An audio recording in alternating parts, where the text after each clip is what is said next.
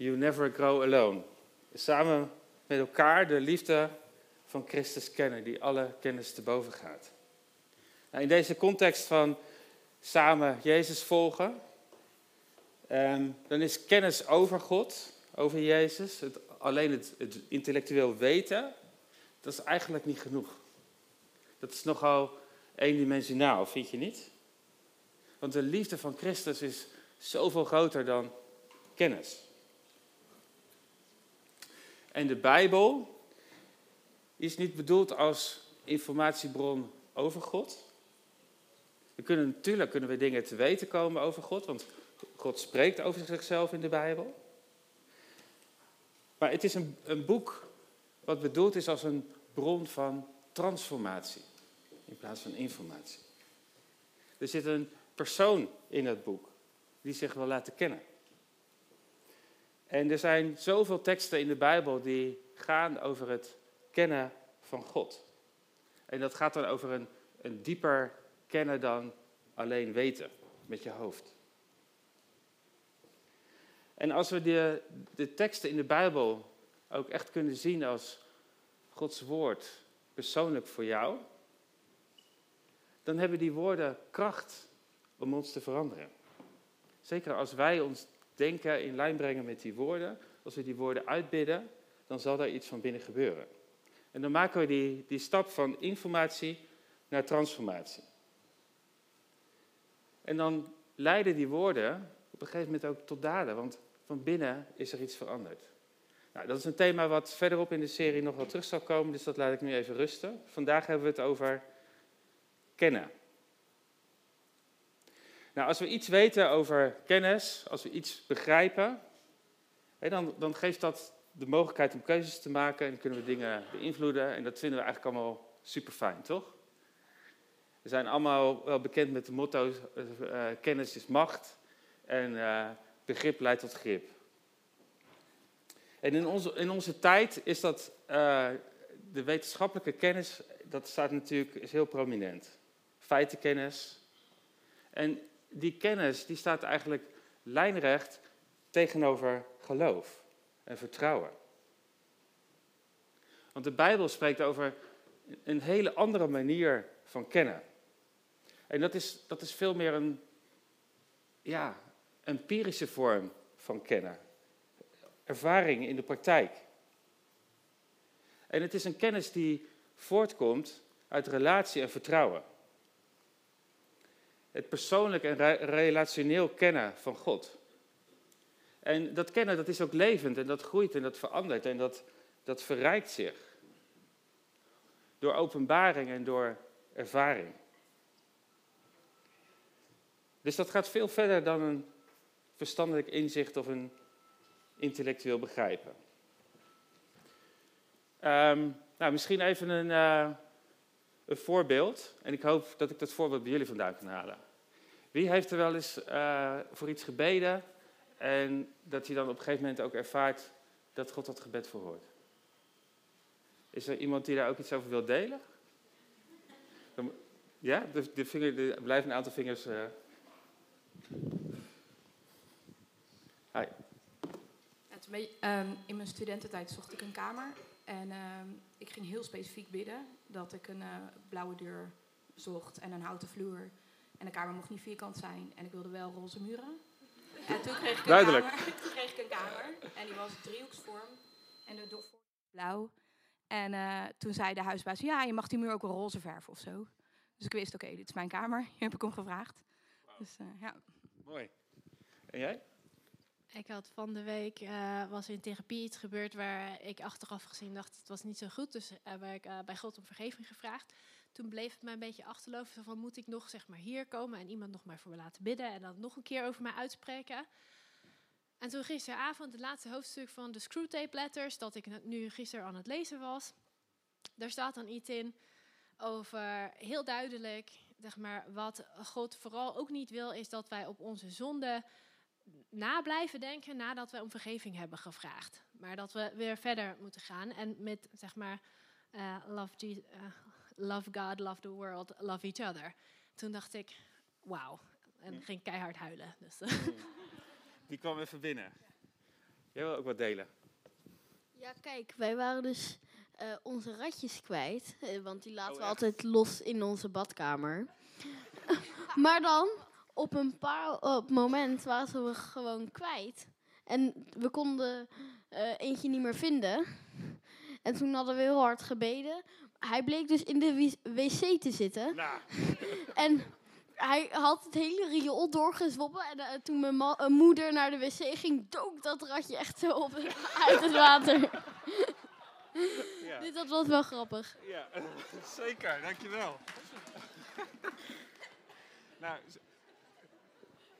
zo zie je dus dat, dat als we iets weten over gebed, dat een persoonlijke ervaring met verhoring van gebed een hele andere dimensie opent.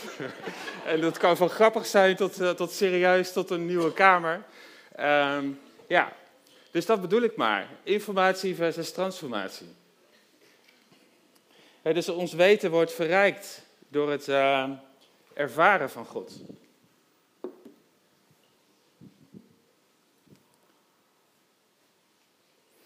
Nou goed, veel christenen blijven in hun geloof op een bepaalde manier eigenlijk een beetje hangen. Ik heb dat laatste, voorbeeld de laatste ook al een keer eh, genoemd. Maar bij het theorie-examen.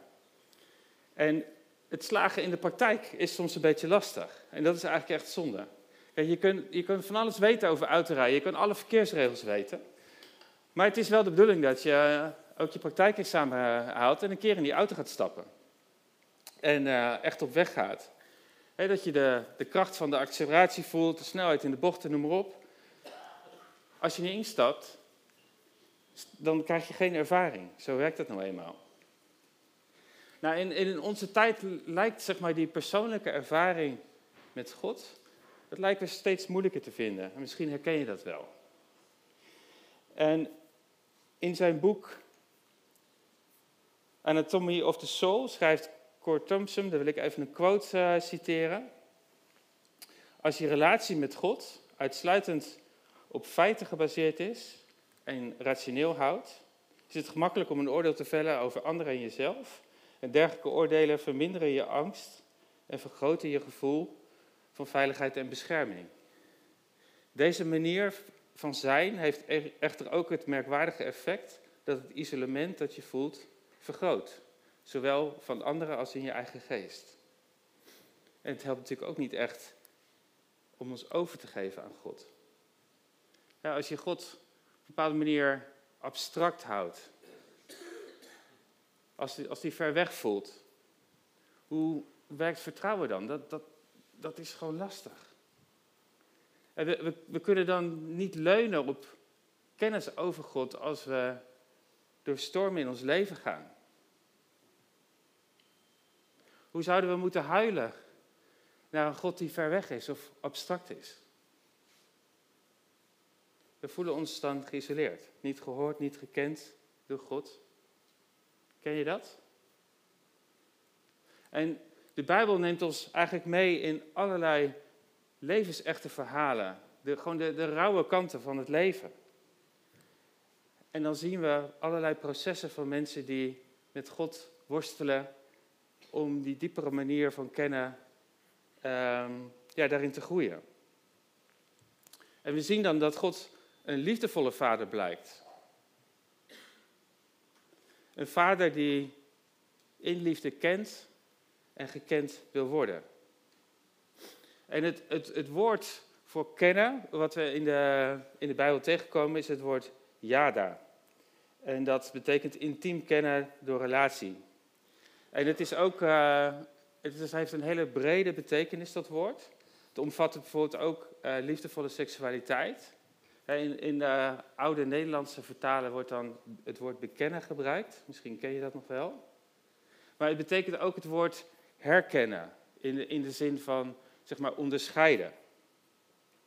Zoals de, de schapen ehm, de stem van de herder kennen, bijvoorbeeld. Dus God kennen is veel meer dan alleen weten dat Hij bestaat. God kennen is een persoonlijke relatie met Hem aangaan. Waarin we zijn stem horen, zijn hart voelen, zijn karakter gaan weerspiegelen. God kennen is vertrouwen op zijn belofte, gehoorzamen aan zijn geboden en kunnen genieten van zijn aanwezigheid en het bij hem rusten. Nou, hoe, hoe kunnen we dat dan doen? Hoe kunnen we daarin groeien? Johannes, die zegt daar het volgende over. Niemand heeft ooit God gezien. Maar de enige zoon, die zelf God is, die aan het hart van de Vader rust, heeft hem doen kennen. Dus kan je kan je dat voorstellen? Dat is een prachtig beeld wat hij hier schetst. Dat Jezus die aan het hart van de Vader is en daar een intieme verbinding heeft. En dat heeft gedeeld met zijn leerlingen. En jij mag ook rusten aan het hart van de Vader. Je mag er tijd voor nemen. God wacht op je.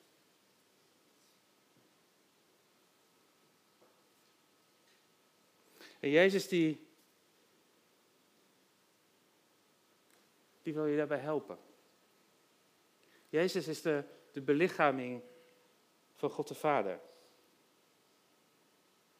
En als we, als we tijd nemen om daar uh, mee bezig te zijn, als we onze drukke leven parkeren, als we in zijn nabijheid komen, dan geniet hij daar ontzettend van. Maar toch is dat soms ingewikkeld voor ons.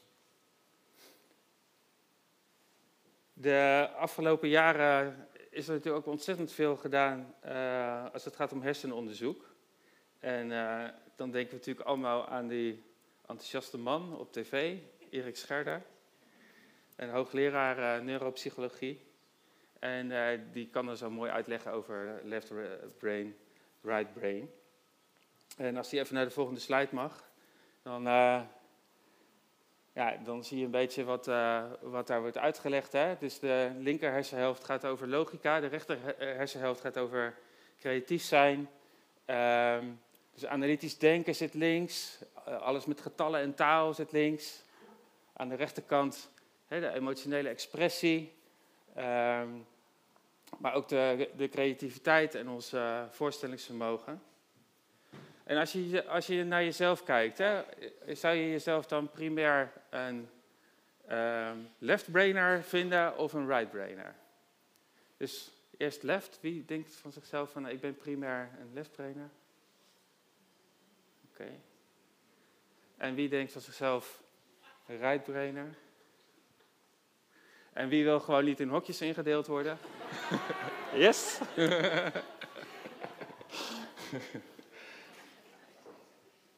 maar goed, het, uh, het, gaat ook niet om in, in, hokjes geplaatst te worden. Dat hebben jullie heel goed door. Maar het, het geeft wel ergens een beetje, uh, beetje weer. En, en onze, onze ziel zit meer aan de rechterkant. En onze tijd heeft heel erg de focus op, uh, op die linkerkant. Want wie, wie is daar in zijn werk bijvoorbeeld met name bezig met analytisch denken? Uh, ja, ja. Dat is zeker wel de, de helft ongeveer, hè? Ja. ja onze, onze tijd legt daar gewoon best wel veel nadruk op. Um, en ik wil nogmaals uh, een quote van Kurt Thompson aanhalen. En hij zegt, de mentale verwerking van de linker hersenhelft negeert de emotionele elementen van vertrouwen in de rechterhersenhelft, die nodig zijn om het leven te laten gedijen. Als ik weet dat ik iets weet omdat ik het logisch kan bewijzen, dan stap ik weg van vertrouwen. Als ik niet langer vertrouw, sta ik niet meer open om gekend te worden voor relaties en voor liefde. Dus dat is, dat is best wel goed om eens even bij stil te staan en op te reflecteren. Van hé, hey, hoe, hoe werkt dat in mij? Wat, wat doe ik allemaal met logica? En wat doe ik met mijn hart?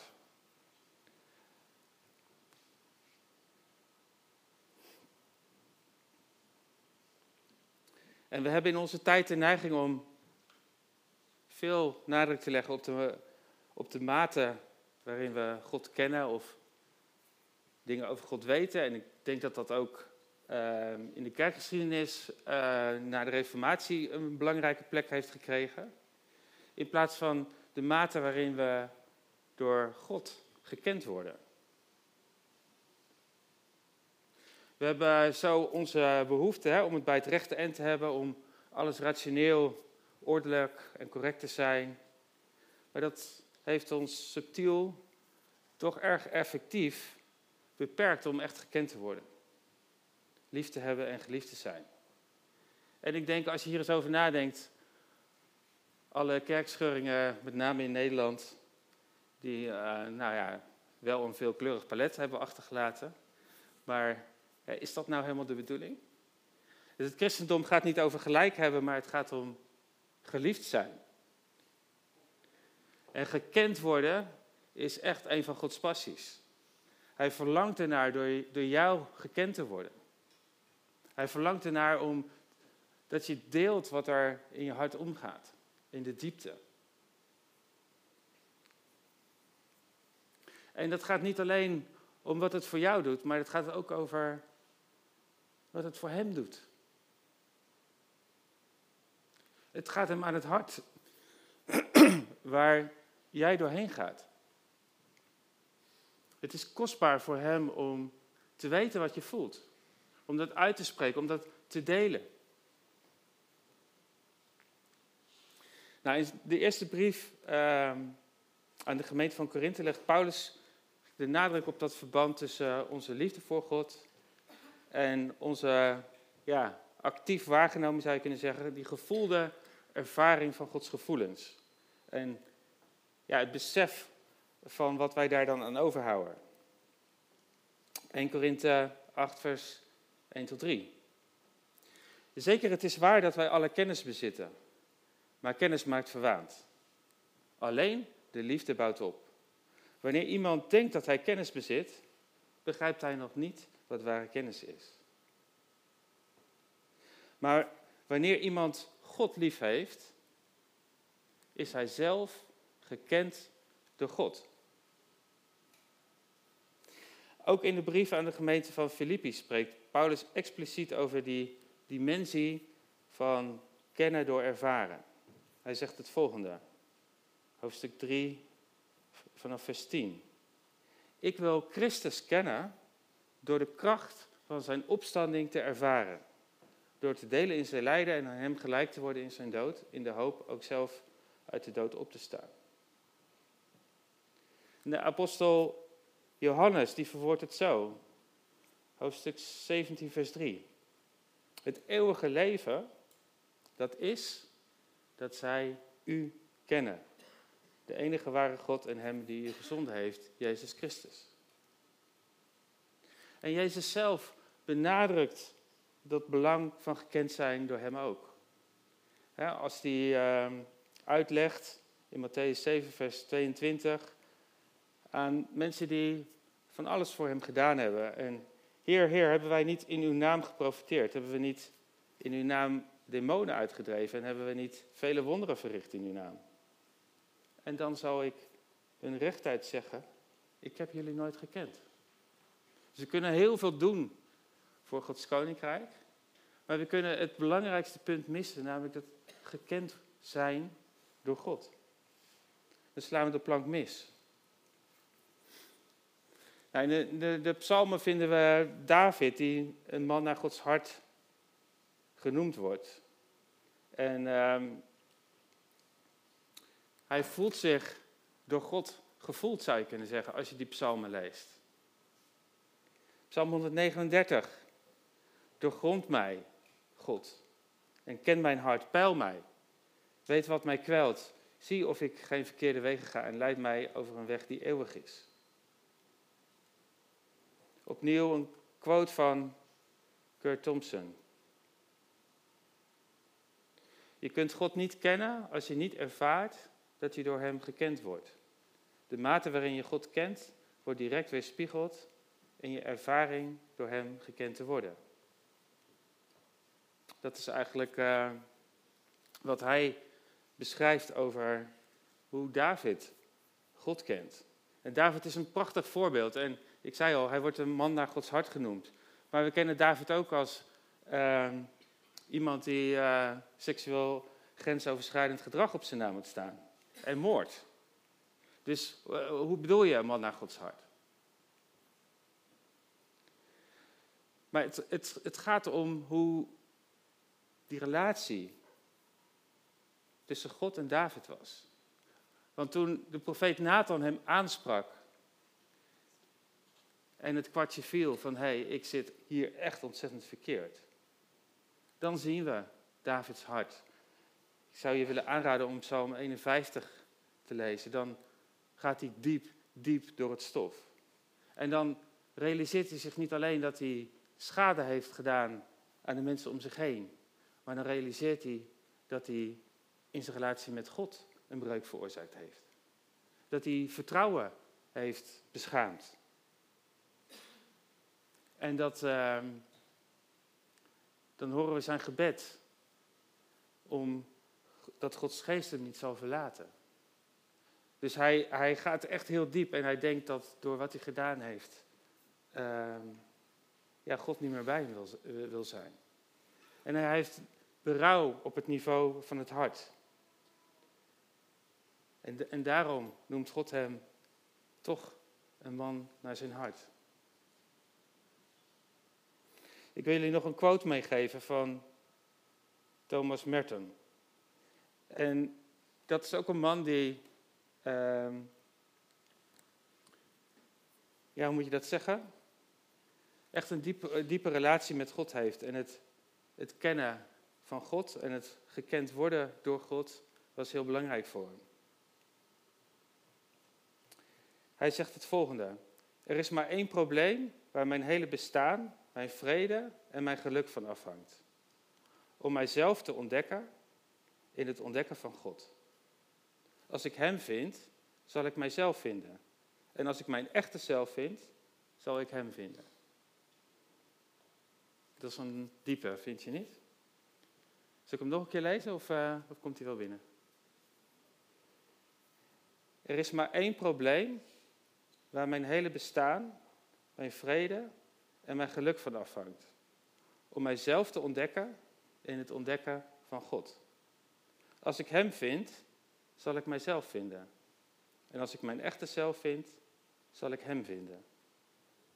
Gekend worden door God. Mooi hè? ik ben uh, eind vorig jaar een opleiding Spiritual Direction uh, begonnen. En uh, nou, dat gaat dus over dat je ehm, opgeleid wordt om mensen te helpen in het leren kennen van God. En dat is een van mijn passies. Dus daar wil ik verder, verder in leren. En de uitdaging was voor de eerste lesdag dat je Ehm, het is een kleine groep waar we dus ook echt uh, in de diepte met elkaar aan de gang gaan. Maar de uitdaging was om je levensverhaal te delen. En ehm, over de as van het kennen van God en de defining moments eigenlijk in je relatie met God.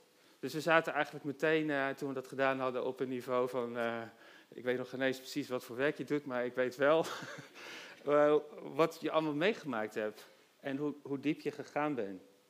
Ehm, dus dat is eigenlijk heel prachtig om te doen. De, echt, de echte verhalen.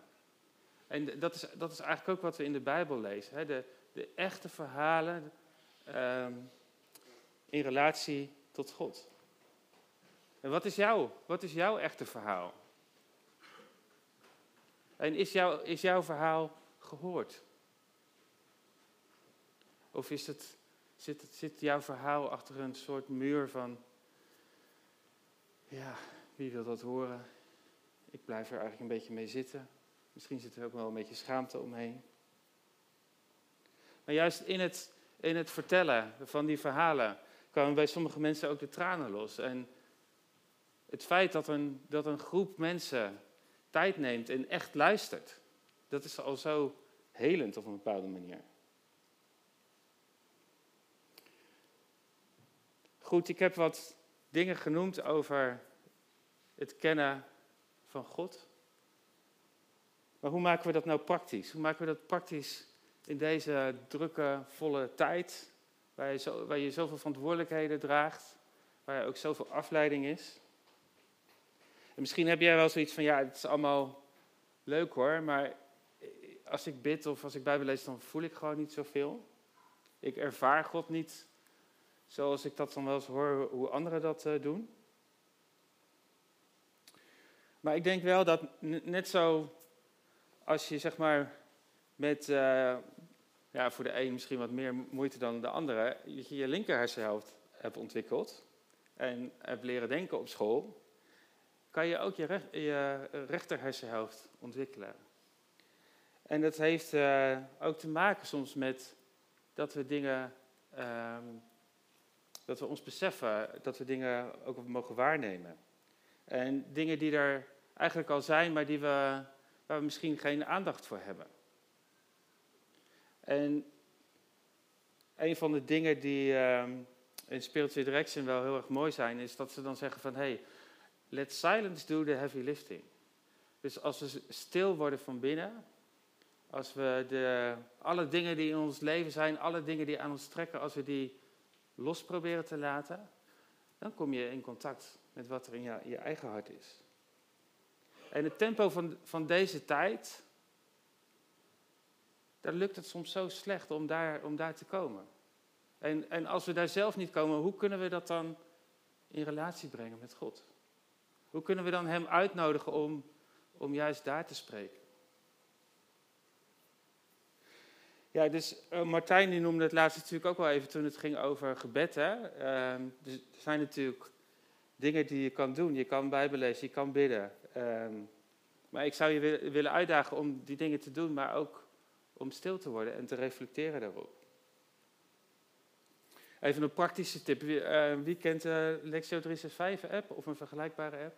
Ik zie een paar handen. Daar, daar, dat is van uh, 24-7 prayer. En er zit een, een, ochtendoverdenking en een avondoverdenking. En in de avond zit er ook een, een reflectieoefening. Dan word je zeg maar via, dat is dan ingesproken, dan word je door, door die mensen word je meegenomen om naar je dag te kijken. Van heer, waar, waar was u aan het werk? Word je even stilgezet. Zodat je kan, de dingen die er waren, dat je, dat je die ook zeg maar even scherp krijgt. Dat kan helpen. Dagelijks terugkijken. Heer, waar was u aan het werk? Waar was u niet aan het werk? Waar voelde ik me toegetrokken naar geloof, hoop en liefde? Of waar voelde ik me verwijderd daarvan? Reflecteer eens op jouw reis in het kennen en het ervaren van God. En wat, wat zijn jouw defining moments geweest? Waar word je, word je blij van als je daar aan denkt? En wat was pijnlijk? Wat was moeilijk? En waar zit je daar misschien nog steeds wel in een worsteling? En wat, wat verlang je? Wat verlang je dat God zou doen daarin?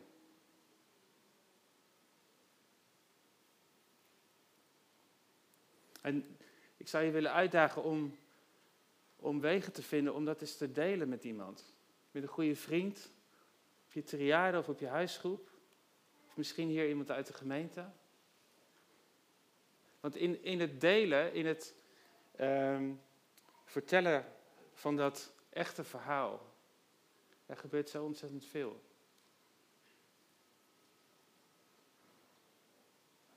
En God verlangt ernaar om jouw verhaal te horen. En als je, dat, als je in gesprek met een ander die jou ook kan helpen om in de nabijheid van God te zijn, dan krijg je een soort uh, driehoekgesprek. En Gods tegenwoordigheid in de ander, die zegent jou als je je verhaal deelt. Dus daar wil ik je toe, uh, toe uitdagen. Een, andere, een andere manier is om meer bewust te worden van wat we voelen en ervaren in ons lichaam. Ons lichaam is een tempel van de Heilige Geest, Paulus. Ons fysieke lichaam is een tempel van de Heilige Geest. Hij wil in jou wonen. En Jezus, God, is gekomen in een fysiek lichaam. Dat heeft betekenis. En dat betekent dus ook dat we God kunnen ervaren in ons lichaam. Dus je zou kunnen zeggen dat, dat ons lijf ook een antenne is van wat Gods geest aan het doen is. En ik merkte dat toevallig tijdens de aanbidding ook, dat, ik voelde zeg maar een soort, uh, ja hoe zeg je dat, een soort, een, een gevoel rondom mijn hoofd tijdens de aanbidding. En dat, dat helpt mij om zeg maar, me bewust te zijn van Gods tegenwoordigheid. Want ik, ik voel dat nou even niet meer.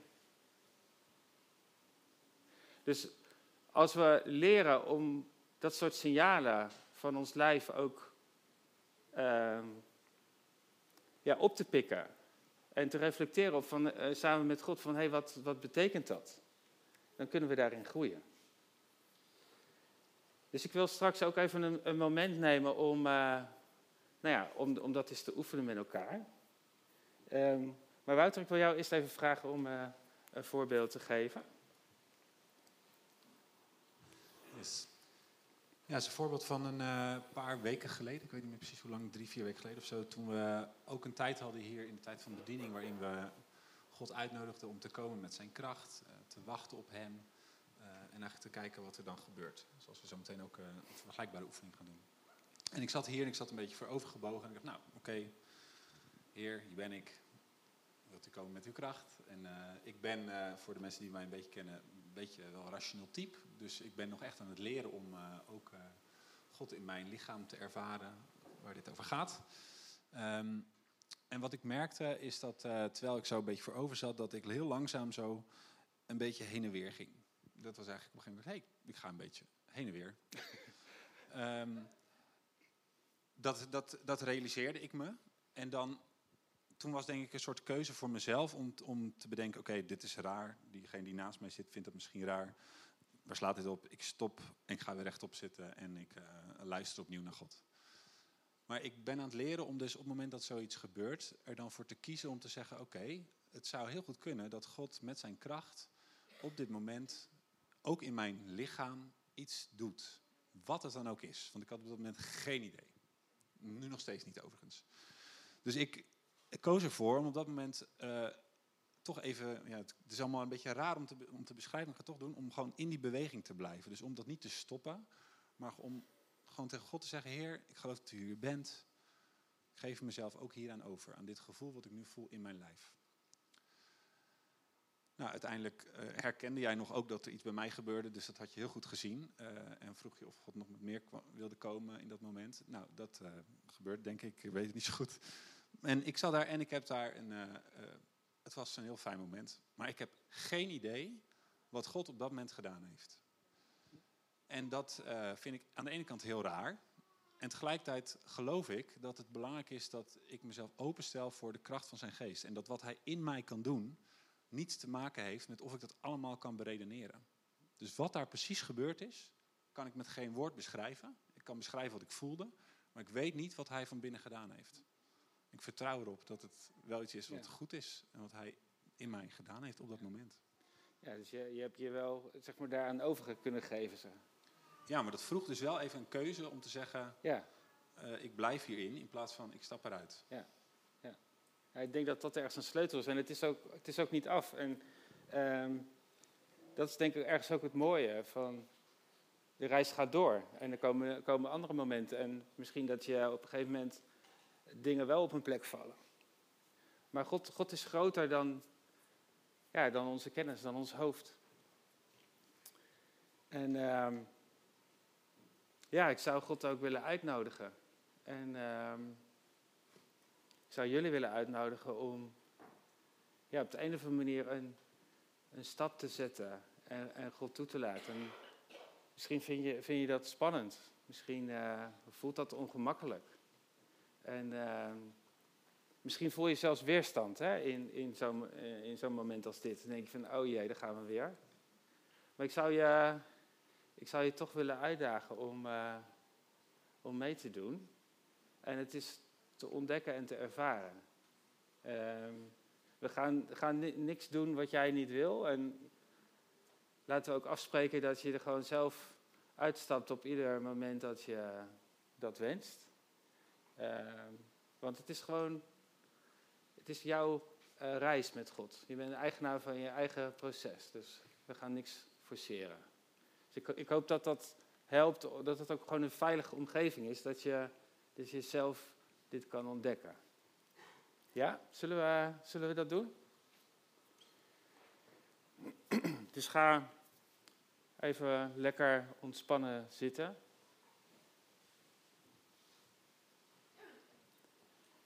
En ik moest eigenlijk even denken aan, misschien kan je dat even voorstellen, dat jouw, jouw levenshuis, jouw woonkamer, waar allemaal spullen liggen waar je mee bezig bent. Je bent je plaatje van zo'n soort foto, van een freeze, van een moment. Waar allemaal dingen aan de, zijn, die hangen dingen aan de muur. Dingen zijn belangrijk.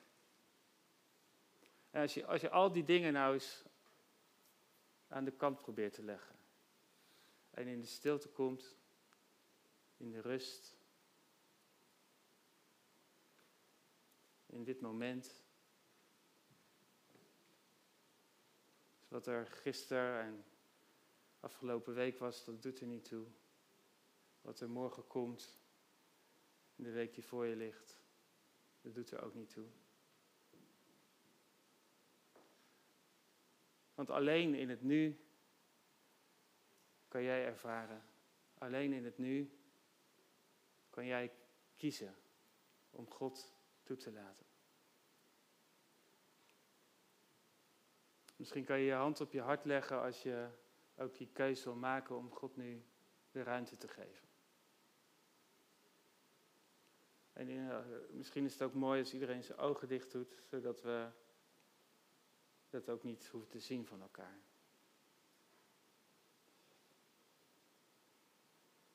Kom, Heilige Geest. Nodig je uit om ons aan te raken. Onze geest, onze ziel en ook ons lichaam.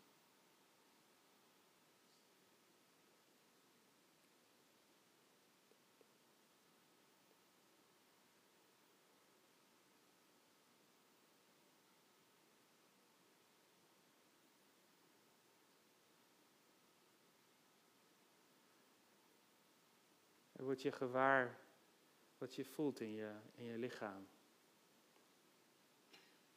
Wat voel je in je tenen, in je voeten, je onderbenen, je bovenbenen. Wat voel je in je buik, in je nieren. Wat voel je in je hart, in je borst.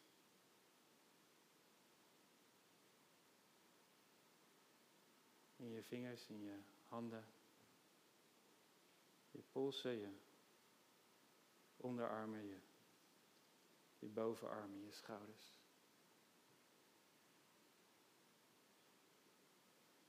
Je nek. Wat voel je in je hoofd, om je hoofd.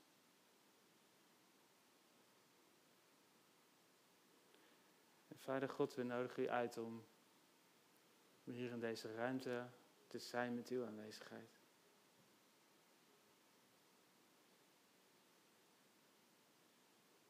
Vader God, openbaar uzelf.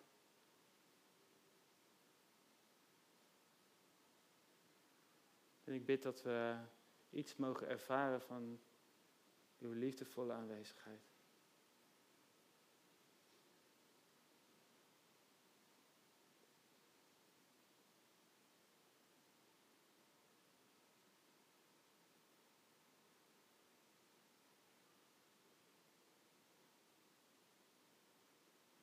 En hier als we, weerstand hebben om u toe te laten. Dan bid ik dat u, uh, dat u nog een keertje op de deur van ons hart klopt.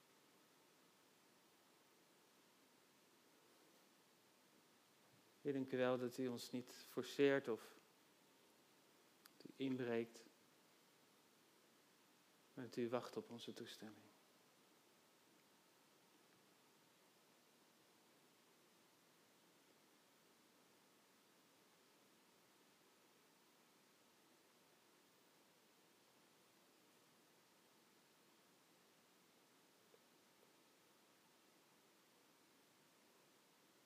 Kom, Geest.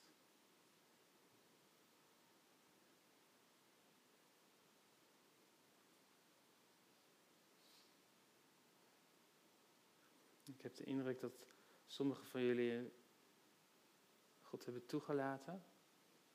Dat je ergens op een punt zit van, hé, hey, je een soort weerstand voelt van, hé, hey, het kan dieper, maar wil ik dat wel?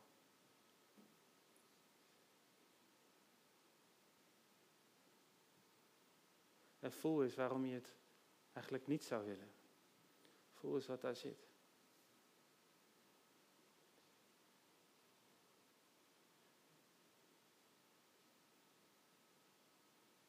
Kan je daar woorden aan geven? Kan je dat delen met Jezus? Of voelt dat onveilig?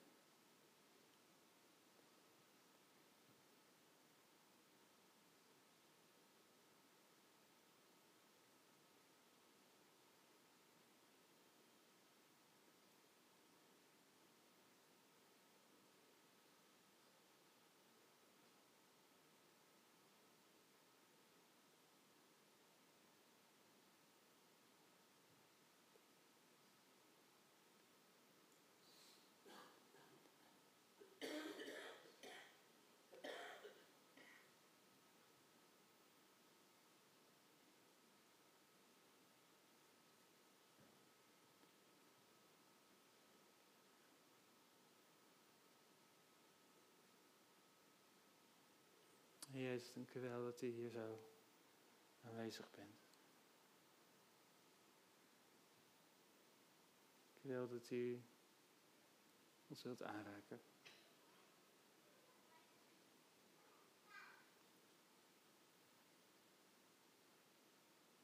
En Heer, ik bid dat we geworteld en gegrondvest mogen zijn in uw liefde.